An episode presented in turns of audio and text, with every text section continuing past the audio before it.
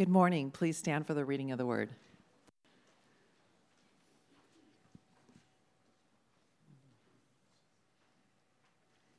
When the people saw how long it was taking Moses to come back down the mountain, they gathered around Aaron. Come on, they said, make us some gods who can lead us. Who don't know what happened to the, we don't know what happened to this fellow Moses who brought us here from the land of Egypt.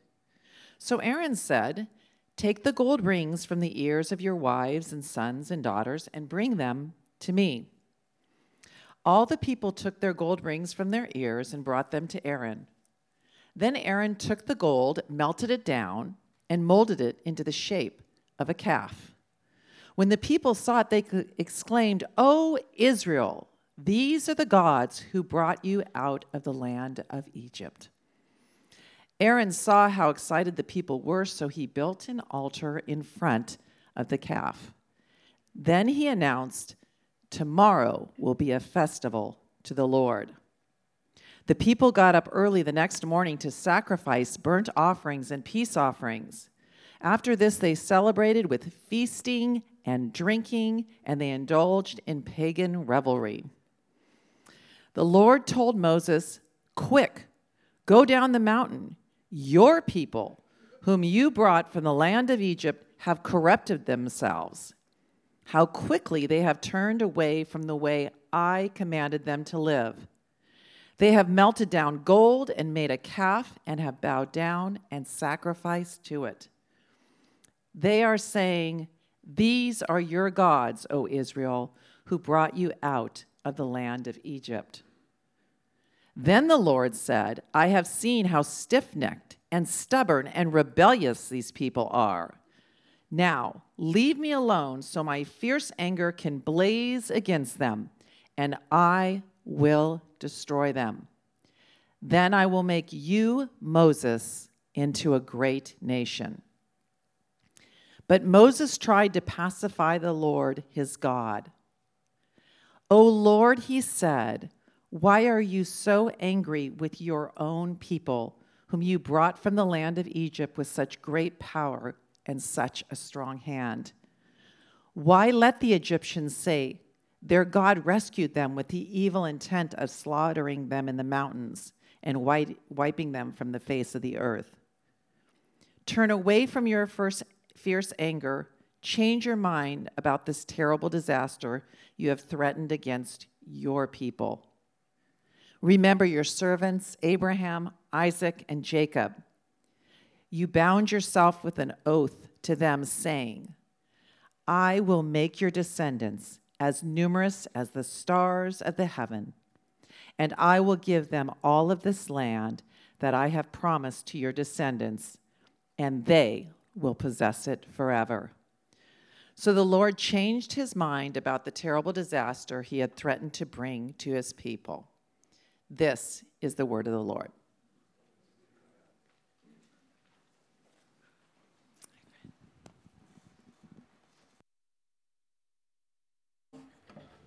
Good morning. Well, today the show reaches a new low, apparently, the life of Israel. Uh, it's really interesting. I'll just tell you, I, this the message I'm about to give is completely different than what I was expecting to do like a month ago when I kind of pictured what I was going to do and I sat with this and it went in a totally different direction. Um, and what I actually want to do this morning is, is look at Aaron and look at Moses. And I'm going to read a little bit more of the passage later as well, so we'll actually get through the whole chapter. Um, but I want to just look at these two men and their, their responses in this moment. It's been really compelling me. Um, so, but before we do that, let me just let me just kind of big picture. You know, you, you, I think you felt that passage. Great reading stuff. It's really good, and um, it's hard to appreciate how how devastating this moment is. Okay, especially if you're just walking in Sunday morning. If you haven't been in this series, but um, we've been walking with Moses and the Israelites in the wilderness. But it's hard to appreciate just how devastating this is, especially if you remember what happened last week at Mount Sinai. We, we talked about the covenant that God made with Israel. I'm going to be your God, you're going to be my people, you're my treasured possession. And they entered into this, this commitment, this covenant of intimacy and, and connection and commitment. There was a, a covenantal ceremony at the end of it. It was really like a wedding. It was basically this formal wedding ceremony, God and the people coming together um, in this commitment with one another. And what's been happening since then, the last like six chapters, is Moses has been up on the mountain and he and God have been talking about what this covenant is going to mean. Specifically, God's been giving Moses instructions on building a tabernacle, like six chapters of instructions on building this tent and, but the heart of that is God wanted to actually live right in the midst of his people. So they're going to build a tent so he could live intimately with his people. It's a beautiful picture of God's heart to be with his people. That's what's happening up on the top of the mountain, right? Meanwhile, at the bottom of the mountain, this, this new covenant people of God freaks out and says, Make us gods who are going to go before us. And Aaron makes this calf, and then they say, These are your gods who brought you out of Egypt, right? I mean, this is, this is they, in, in like 40 quick days, they break the first commandment and the second commandment. No other gods, right? No, no, no idols, don't make a god. And they've broken covenant right away. This would be like essentially a couple getting married and one of the partners committing adultery on the honeymoon, okay? That's what this is like. I mean, you would, if you were friends seeing that, you'd be like, I, I, don't, I don't think this relationship has what it's going to need. Like, how, how's this going to work, right? I mean, this is, this is not five years down. This is like right from the get go. There's sort of a, a flaw in the connection and commitment here. So, all that to say, this is a really devastating moment. And that, I, want, I want us to see Aaron and Moses in the context of just um, how unfortunate this is. Uh, and the other thing that um, hopefully you felt is not just how devastating, but how, uh, how precarious this moment is for Israel. Like this, this story that's now 32 chapters in, it is in danger. It's in jeopardy of like coming to a screeching halt right here, right? Like the story's about to just stop. And, and you feel that. Um, you feel that in, in God's uh, inter, interchange with Moses, right? And God's very much, he's presented here as one of the characters, feeling all his stuff. And um, man, he makes Moses an interesting offer in verse 10. It's basically the offer of Noah, right? Hey, I'm going to wipe this thing clean. I'm going to start with you, and we'll start a new nation up, right? And, and the story reads as, as like Moses is kind of talking God off the ledge, right? Like this almost, this, the whole thing is about to stop, and Moses intercedes. Uh, but if you go to the end of this and go to the, chapter 33. Okay, a bunch of stuff happens. There's some consequences. But if you look at verse 33, you're going to feel just the precariousness of what's going on. So, verse 1 Lord said to Moses, Leave this place, uh, you and the people you brought out of Egypt, and go up to the land I promised. Um, verse 2 I will send an angel before you into the promised land. Then look at verse 3 Go up to the land flowing with milk and honey, but I myself will not go with you because you are a stiff necked people and I might destroy you on the way. So, so God's solution is, right, in light of who you are, um, I'm going to send an angel, but I am not going. And the people are distraught when they hear this. Uh, and then um, look at verse 5. God then says, um, the end of verse 5, okay, he, he considers, now take off your ornaments, and I will decide what to do with you. Okay, and that's where the scene ends. And then it cuts to another scene, and you, you have to wait till the second half of the chapter to figure out what's going to happen. So essentially, you have God. This is like parents, you know, go to your room, and we're going to think about what, what we're going to do. We're going to decide what we're going to do. And that's how the scene ends. And so you very much feel, um, and I know we're, we're kind of laughing here, but there, you know, there's nothing funny about this moment, right? That you, you feel, oh, this is so devastating, and this whole thing is in jeopardy of, of ending. At least that's how, how it reads to us. And so that's, that's the context of what I want to say today.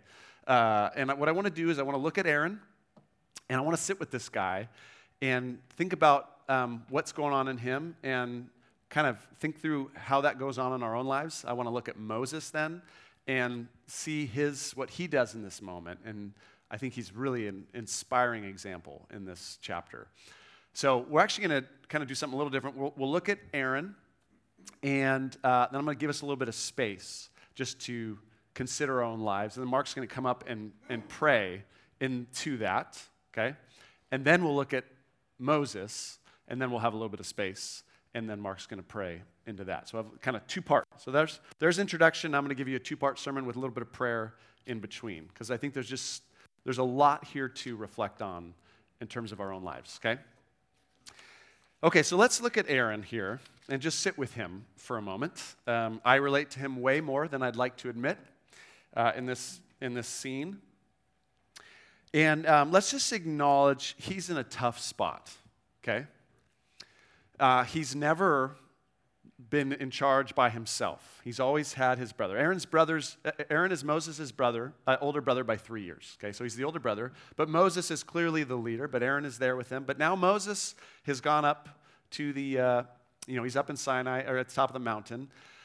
And so Aaron's left alone to lead the people. And 40 days doesn't feel like a lot right here, but I promise you, when you're, when you're in the wilderness and your leader goes away into a dark cloud and doesn't come back for over a month, okay, you'd start to go, I wonder if he's ever coming back. Is he still alive even? You don't know. And so the people um, just gang up on, on Aaron, right? Come, make us gods. And they just revert back to what they knew in Egypt. They're used to worshiping other gods. These are not like monotheists yet, clearly. They, they grew up in pagan Egyptian culture. They're scared, they're nervous, they go back to what they know. And they demand that, that Aaron help them make these idols, right? He's going to make an idol out of it looks like a calf. This is Egyptian religion back now.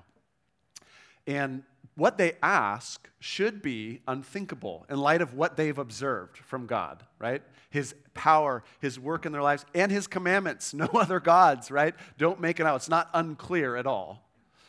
And so Aaron should be saying, guys, this is a, this conversation's a non-starter. okay, we're not going to do this. I'm, I'm not going to lead you into this. But instead, right, he feels what I imagine was overwhelming pressure from people without the help of his brother, and he gives in to their, to their desires, his wishes. Uh, he exhibits a profound failure of nerve, I would say, failure of courage, and he wants to appease the people. Uh, and so he, um, he gives in. Uh, he gives in to what, what Scripture, throughout Scripture, will call the fear of man. Okay? Moses gives into the fear, I'm sorry, Aaron gives into the fear of man. So, one of you uh, actually recently gave me a book on the fear of man, and the title alone is so good. It's called When People Are Big and God is Small. When people are big and God is small. And I think that's exactly what happened for Aaron in this moment. Right? Last week, uh, we saw chapter, chapter 19, God was so big. Right? God shows up at Mount Sinai. He's in the fire, the smoke, the trumpet blasts. God is very big, he's, he's overwhelming. Now it's been 40 days. God is up there somewhere, maybe, but the people are very big. And he's feeling, uh, he's feeling, they're, they're right there. He's feeling the pressure, he's feeling their desires, and he fears uh, the disapproval of them, or he fears the consequences of saying no to them. That might be consequences for his own safety. We don't actually know, right? But he gives into the fear and uh, he acts to uh, please them, to appease them, to please them. And he says, Give me your jewelry. And he makes, right, he, he fashions a golden calf. Um, fascinating dynamic. I don't know if you picked this up when it was being read, but verse 4, he fas- fashions a calf, right, makes it a tool, or makes, makes it into a calf. And then the second half of verse, verse 4, it says, Then they said, right, the Israelites say, These are your gods, Israel, who brought you out of Egypt. Okay? This calf represents these gods that brought you out of Egypt. Then, when Aaron saw this, he built an altar in front of the calf and announced, Tomorrow there will be a festival to Yahweh. Okay? So, what's going on there? So, he, he's trying to salvage some kind of Yahweh worship in the midst of this moment right? So he all of a sudden realizes, oh, this is really bad, and God's probably not going to be happy about this. So he's like, maybe I can bring God into this, and we'll call this a, um, a festival to the Lord, which it clearly isn't. So he's trying to like hold all of this together. I'm feeling the people, God's probably not going to be happy about this. So maybe if I kind of bring God into this, um, the Lord's name, then we can make this kind of work. He's just trying to hold all. I so relate to stuff like this, okay? And in so doing, though, he actually ends up breaking the third commandment, which is don't take the Lord's name in vain, right? Don't take the Lord's holy name and bring it into things that are profane. And that's exactly what he does. But he, he, you can feel him trying to kind of make this all work, all right? So they engage in revelry and, and worship and all of this. Then I want you to see uh, Moses comes down the mountain and he confronts Aaron in verse 21. Take a look at verse 21. Uh, Moses said to Aaron, What did these people do to you that you led them into such great sin? And now you feel Aaron's fear now of his brother Moses, okay? Fear man playing out again. Don't be angry, my lord, Aaron answered. You know how prone these people are to evil, okay? Throws the people under the bus, blames them. They said to me, Make us gods who will go before us. As for this fellow Moses who brought us up out of Egypt, we don't know what has happened to him. That's exactly what happened. Uh, verse 24. So I, I told them, whoever has any gold jewelry, take it off. Then they gave me the jewelry, and I threw it into the fire, and out came this calf. let me just, let's just confirm. Verse 4, let me see if that's how it went. He took what handed, what they handed him and made it into an idol cast in the shape of a calf, fashioning it with a tool. Okay? out came this calf. I love that. Um, we've all tried that before right? So he, he blames the people. He comes up with this ridiculous story, of course. But y- you feel, you know, even with Moses, rather than just coming clean, right, confessing, he's trying to he's trying to avoid blame. He's trying to appease his brother. And so I see Aaron. To date, uh, he's been a. We have no reason not to think he's a, a good guy, right? I mean, there, there hasn't been anything in the narrative that would say he's not a great guy. Um, but here we just see the fear of man overtake him in this moment. And I just think he's, he's worth reflecting on uh, because I, I think there's, an, there's a bit of Aaron inside of every single one of us, right? This, this fear of, of people. There's, there's, a, there's a person inside of us that longs to do the right thing, that, that longs to be devoted to God, right? But that the, the crowd, the, the, the, the thoughts of what, how people are going to perceive me comes in and and constricts that and changes that. And so I want you to be thinking for yourself today like, where do you find yourself, and I'll use a couple words, wanting to please others or appease others? Or if that doesn't connect, how about wanting to impress others or gain the respect of others or be seen as someone significant or substantial in other people's eyes? Okay, what I, what I want to argue today is that this sort of fear of man uh, takes a lot of different forms. There's kind of the, the classic people pleasing form, where people who are always kind of agreeable and accommodating won't really speak their mind. They'll talk this way with these people, they'll talk this way with these people. You're not really quite sure because they're always trying to do the Aaron dance around, right? That's, there's a classic people pleaser. There's a lot of us like that in this room. But I think there's another group of people who don't connect with that at all. They don't mind being in charge. They don't mind speaking. They don't, they don't mind telling people what to do, to do at all, and they're very driven. But if you could get like three levels down behind what is driving your life, what moves you to do the things you do, at root, it would be some desire to impress or to be seen as powerful or as significant or as successful by someone else other than God. okay? So, fear of man can take a lot of different forms. And, um, but it's a, very, it's a very real thing. And I, uh, you know, I was just thinking about this. Like, there's a lot of people who are afraid of their spouses. Um, and, and, right? And I don't just mean like physically, which is also true in this world, but there's a lot of husbands who are afraid of their wives uh, in this room, okay? There are wives who are afraid of their husbands, deeply afraid of the disapproval of their spouses, and that plays out in really interesting ways in marriage. Um, there's a lot of parents who are afraid of their children um, in a lot of ways. Um, I'll share it. Yeah. So I won't give the details of this. so I was at a, I was at a sporting event of one of my girls the other day, and uh, it was the dynamics at play were so wild. We're walking back to the car, and I whisper to my wife, based on what I said, I said, our country's screwed. Like, that's literally what I said. Like, if this, if this is, if this is the future, like, we've got some problems. But what, what I know sport dynamics can be weird on, a, on all sorts of fronts. But what I experienced at this particular moment was a bunch of adult people running around and scurrying around to make sure a bunch of little people did not experience any ounce of negative emotion at all. It was wild. And I was like, what is happening right now? It was wild to me. But there's, we're afraid of our children, right? We, we can be afraid of our friends. We, we deeply long to be accepted and to have their approval. Um, right? There's, we, we experience the fear of man. I mean, if, if you don't think you're afraid of, of people, how often are you evangelizing these days?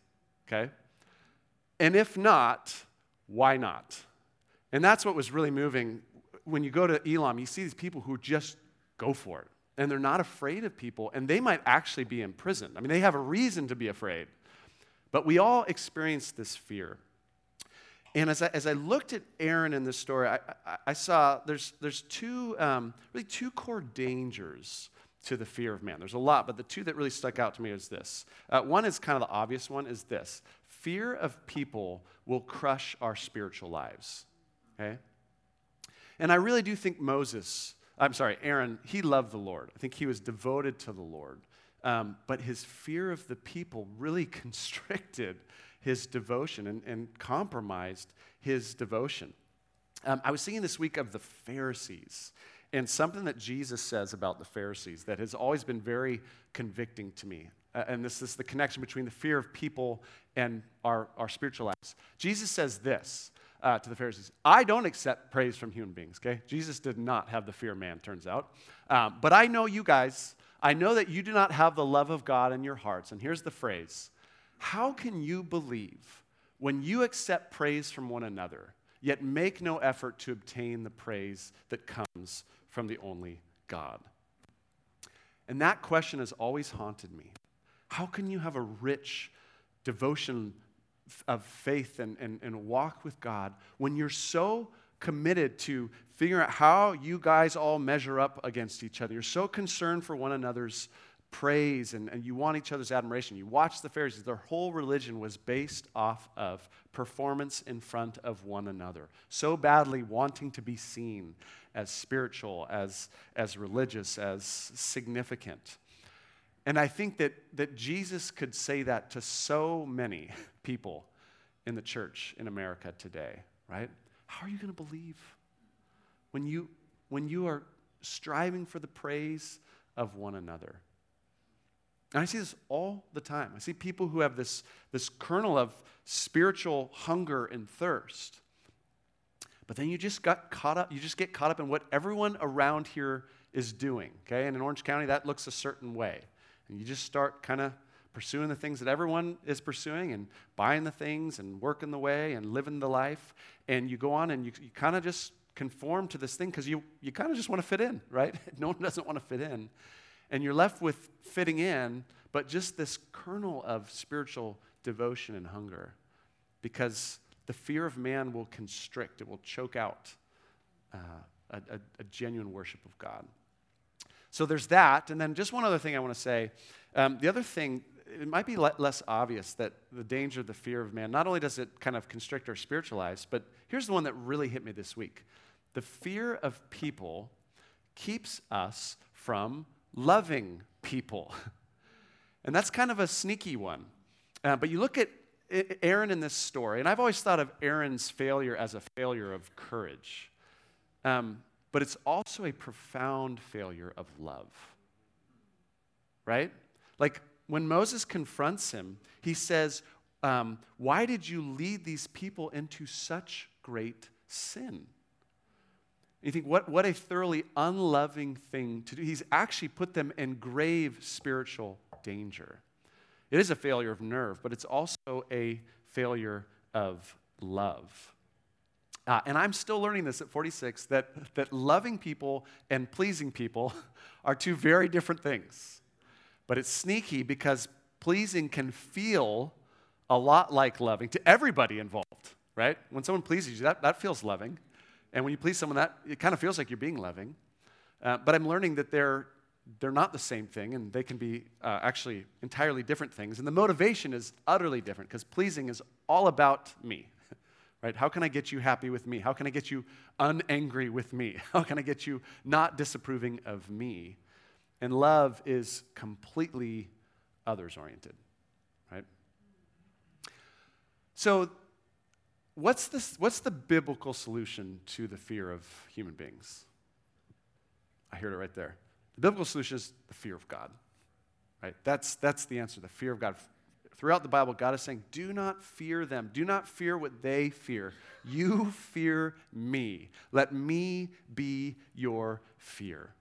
And the fear of the Lord is what purifies our lives so that rather than seeking to please people, we can actually begin to love them.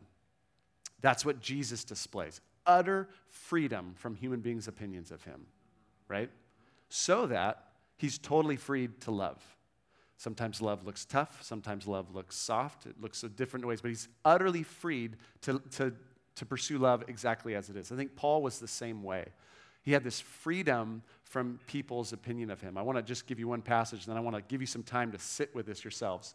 But uh, this is Paul uh, in 1 Corinthians, and I love this passage. Um, his his uh, authority is being questioned by the Corinthians because he doesn't look as impressive as the other teachers who come through Corinth. He doesn't have, like, he's not really eloquent. And so, so their, their opinion of him is in jeopardy. So he's kind of defending himself here. But in the midst of that defense, he says this I love this. For me, this is Paul speaking, uh, it's a very small thing that I should be judged by you or by any human court. Wouldn't that be great to say, you know what? Your opinion of me is, a, I don't really care, right? Indeed, I don't even judge myself. My conscience is clear, but that's not, that doesn't make me innocent. He says, I don't care about your opinion of me. And guess what? I don't even care about my opinion of me. Okay? Those don't matter. It's the Lord who judges me. It's, it's, it's the Lord's thoughts. I mean, those are the only ones that are definitive here. Therefore, judge nothing before the appointed time. Wait until the Lord comes. He will bring to light what is hidden in darkness and will expose the motives of the heart. At that time, each will receive their praise from God, right? Imagine that freedom. I care very little what people think. I want to live for the Lord. I live so that one day I'll hear, well done, good and faithful servant. All right, can you guys clear that one? Because I can't clear it. So I want to I want to give you some time now just to sit with Aaron, the Aaron inside of you. And um, where do you see the fear of people playing out in your life? Where do you see it keeping you from loving them? Where do you see it keeping you from greater devotion to the Lord? And um, you know, so I asked some of you this week uh, uh, to do a thought experiment, and it was this: like, imagine um, if God just completely erased all fear of human beings from your heart, like just magical eraser, to gone, okay? How would you live differently? What would you stop doing? What would you start doing? And I want you to think about that. And I'm going to give you some answers that people said right now, okay? Some of these are my own answers as well. But here's what we, here's what we said collectively uh, we'd worship the Lord with more abandon. We wouldn't care what the people around us thought. Uh, the, probably the, mo- the one that came up most was this we would speak the loving truth to our friends uh, just more plainly um, without avoiding it because we care about them when they're doing something they shouldn't be doing. Or this one. Um, we confess our sins to one another more often because all that, that fear of exposure would be gone. Who cares? And we'd actually start to experience healing from these things that are secret in our lives. Here is one. We'd slow our lives down more um, to spend more time with the Lord because we wouldn't be so caught up in the rat race, the activity of uh, the, the FOMO, and we'd just kind of slow down and be with the Lord more. Uh, here's one. We would go about our work um, with zero need for recognition or someone seeing what we're doing. And we just do it for, for, the, for the work itself. Uh, another really common one, I mentioned this earlier, we would share the hope of Jesus with more people without caring. And then last one that's related to that, we would just take more kingdom risks without worrying about failing in front of people because it wouldn't really matter.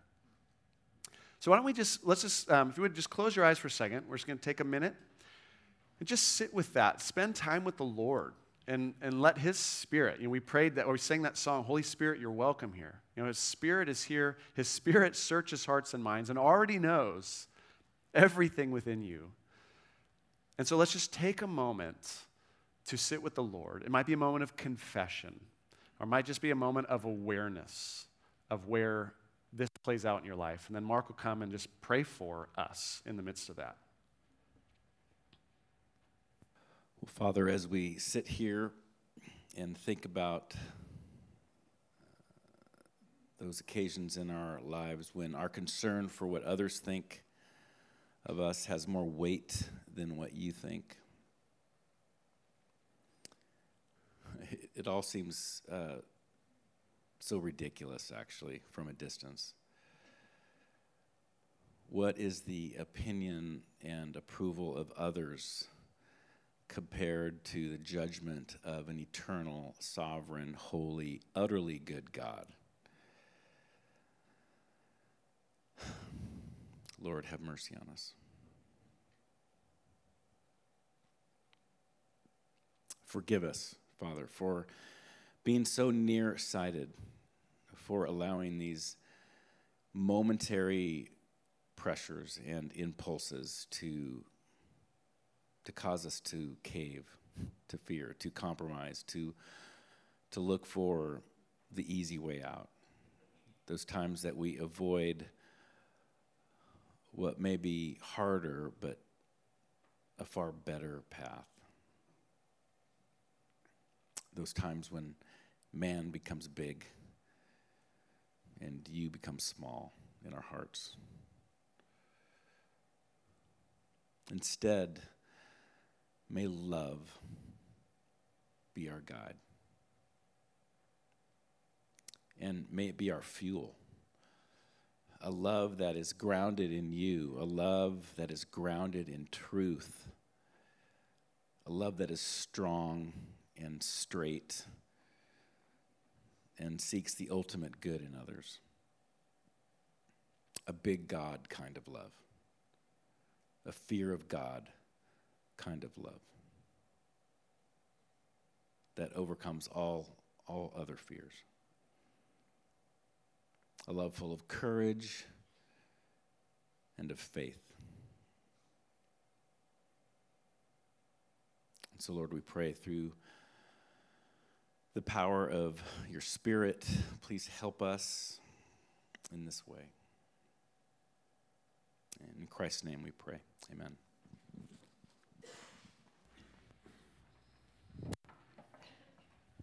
Thanks. Okay, so we're going to kind of pivot here and look at Moses. We won't spend as much time with Moses as we do with Aaron, but um, I want you just to experience Moses in this moment as, as a, an inspiration of exactly what you just said, Mark, of a love that is straight and pure and grounded in the fear of the Lord. And I've really, this past, this scene is fascinating what Moses chooses to do. And I, what I've come to believe is he does everything right in this scene. And we really see this man developing as a leader. Uh, and it's just a, it's a beautiful thing to watch. So I want, I want you just to, I just kind of want to let, let us see him in action. I'm not going to make that much commentary on this, but see him in, in action and that he might be an inspiration to us in whatever places of influence and leadership we have uh, in our lives, and we all have them. So um, let's look at this.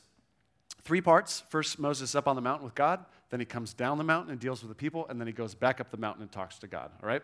So, first, let's look at this. Um, on the mountain with God, uh, let me uh, just acknowledge there's, there's about a, a two year seminary course on these verses and God's interchange with Moses, right? Uh, we're not gonna, I'm not going to get into that today, but Moses is very, or God is very much here being presented as a character in the story. He's feeling all the things that people feel. He's, he's responding in real time, and how you, how you square all that with you know, a, a God who is sovereign and sees the end from the beginning, which Scripture also clearly says is, is worth two years of discussion. Um, but I want us just to watch Moses in, in action here with the Lord. Um, so, you know, verse 7, God says, right, go down, wow, because your people whom you brought out of Egypt. You guys all felt that in the reading, okay? Parents, we know this, right? Your daughter is misbehaving, right? We know how that goes. Already distancing himself um, from, from the people. Verse 10 Leave me alone so that my anger can burn and I can, right? Moses, let me at him. Don't, don't try to hold me back, is how God is being presented here, right? And, and Moses intercedes in just a beautiful way. And I want to spend a whole week talking about intercession in a couple weeks. So um, I'm not going to get into the details, but just, just see it, right? Verse 11 Lord, why should your anger burn against your people, right? Whom you brought out. No, God, you did this, remember? Um, and then he, so he appeals to that, and then he, he appeals to God's great name, to God's reputation in the world, which is great intercession. Verse 12 Why should the Egyptians say it was with evil intent that he brought them out to kill them in the mountains, right? Your reputation among the nations is at stake if you wipe your people out right here. And then, most importantly, he, he appeals to the covenant. Verse 13 Remember your servants, Abraham, Isaac, and Israel, to whom you swore by your own self that you'd make them descendants, right? Um, and you so he's appealing to God's faithfulness in God's name. That is, those are the right things to appeal to in prayer. And um, he's standing in the gap for the people. He's interceding for them. And it says, God relents, right? It's a beautiful picture of standing in the gap for these people in prayer to God. Okay? Then he goes down the mountain, and it's kind of fascinating what happens here. I'll just let you know. He does some things that are going to offend our modern sensibilities. I'm going to suggest they're all the right moves, okay? But he's up top. He can't see what's happening. He's, he's calling God off the ledge. He goes down. Then he actually experiences it himself and he begins to feel all the anger that God was already feeling. So, verse 15 Moses turned and went down the mountain with the two tablets of the covenant in his hands. Okay? Uh, verse 19 When Moses approached the camp and saw the calf and the dancing, his anger burned, and he threw the tablets out of his hands, breaking them to pieces at the foot of the mountain. Okay, he's got the Ten Commandments, breaks them. I'm going to suggest this is not like, oh, and then it's like, oh no, I didn't mean to do It's not like, oh, just an outburst of anger, but I think this is like a prophetic, uh, a, um, a, a, symbolic action. He's basically telling Israel, this is what you've just done. You have, you have broken the covenant. You shattered the covenant with God. As shattered as these tablets are, that's exactly what you did. Be like a spouse taking off the ring and you know, cutting it in half. This is what you did. You've broken covenant. Okay, it's a symbolic action. So he's, he's, he's acting on behalf of the Lord, I believe, in this. Uh, and then, first thing he does is he deals with the calf itself, that idol. Look at verse 20. He took the calf the people had made and burned it in the fire. Then he ground it to powder. Okay? We're never going to make this thing again. No chance of ever making this thing again. Uh, he scattered it on water and made the Israelites drink it. Wow. Okay? He, he forces them to swallow their sin. He's putting their face in it. I want you to feel this. I want you to experience what you've done. Uh, verse 21, he deals with Aaron, right? And we already saw how that interchange went. Um, and then in verse uh, 27, he deals with the people. Oh, no, sorry, verse 25. Let me read it. Moses saw that the people were running wild, that Aaron had let them get out of control and so become a, la- a laughing stock to their enemies, right? Their reputation's at stake. So he stood at the entrance to the camp and said, Whoever is for the Lord, come to me. Okay? They're engaging in revelry and disobedience. This is the gracious offer. Okay? Even now, whoever's for the Lord, you can stop, come to me. Okay? And all the Levites rallied to him. So the tribe of Levi, they rally to him. And everyone else just keeps doing their thing. They've been warned, they've been given an opportunity to repent. They don't. So then, verse 27, Moses says to the Levites, This is what the Lord, the God of Israel, says Each man strap a sword to his side, go back and forth through the camp from one end to the other, each killing his brother and friend and neighbor. The Levites did as Moses commanded, and that day about 3,000 of the people died. Okay? Extreme action.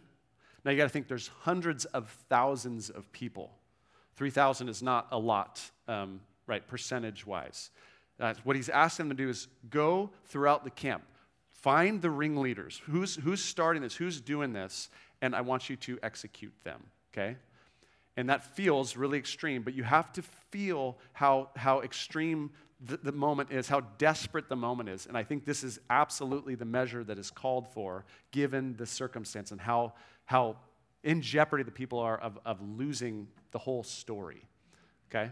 So it's this, it's this, um, this tough uh, um, consequence that absolutely fits what is needed in the moment. Okay, so down the mountain, he, he kind of exercises discipline, judgment. Uh, and then he goes back up the mountain. Look at verse 30, okay? I'm gonna, this is kind of taking the story to the end. The next day, Moses said to the people, You have committed a great sin, but now I will go up to the Lord. Perhaps I can make atonement for your sin. So Moses went back to the Lord and said, Here's more intercession. Oh, what a great sin these people have committed. They have made themselves gods of gold. But now, please forgive their sin. But if not, then blot me out of the book you have written, Lord. Okay? That is intercession. Lord, please forgive me. And you know what? If you're going to wipe them out, then you wipe me out too. I'm casting my lot with this people. I, I'm, I, I refuse your offer of Noah, essentially. You want to wipe them out? I'm in with them. And you just think it's pretty remarkable, okay? Remember, this was just a couple months ago. He was at this very mountain at the burning bush saying to God, please somebody send somebody else. I don't want to do this. And you see this remarkable transformation in this leader. He is now so committed to these people, interceding for them, standing in the gap for them, being willing to literally sacrifice his life. Like, if you aren't going to save them, then don't save me too. Doing the hard thing that's needed, the tough love that's needed in that moment to actually save them. You see a man who is just this loving, courageous, sacrificial, utterly committed to their ultimate good kind of leader. And I just, I'm inspired by it. Like, here's a guy who's, who God has been at work in, and we see him at one of his best moments here with a really tough group of people. And it's, it's an example to us of how we are to be. Let me give you one quote. This from a commentary. Here is a man whose leadership has nothing to do with personal ambition for his own glory. Uh, Moses probably had the most critical, rebellious, awkward, ungrateful, unreasonable congregation that any leader could ever have. But Moses had been called to serve God by serving these people. He would be the servant of these people no matter what. Right? And he's a beautiful, he, he's held up as, as this beautiful example to us. And so that's the other thing we want to do now is just kind of turn and say, um, where, where have I been called into situations where I am leading or just called to love and serve people? Okay, so a lot of us, that will be our families. It could be our spouses, our kids, our, our grandkids. Um, it'll be some of us, we'll think of our friends, these people that we're just called to walk alongside and love and serve, and we're supposed to be faithful to them. Um, it could be some of us, a, peop, a, group of people that we oversee at work that we've been called to lead in some way.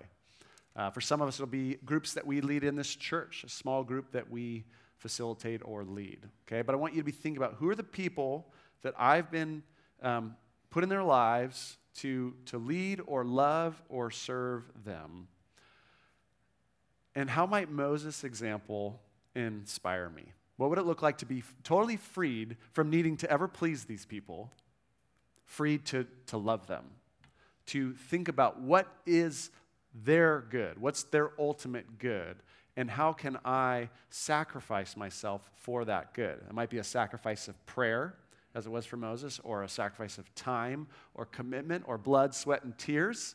Uh, it might be the sacrifice of, of saying or doing things that would be unpopular, but that would be really for their good. Okay? Any number of ways this could play out. But let's just, let's just take a moment now and just to sit with that question. Lord, how have I been called to, to love and serve the people around me in ways that are really focused on your glory and really all about them and what would be good for them? So let's just take a moment to do that. And Mark will close this time in prayer, and then we'll respond in worship.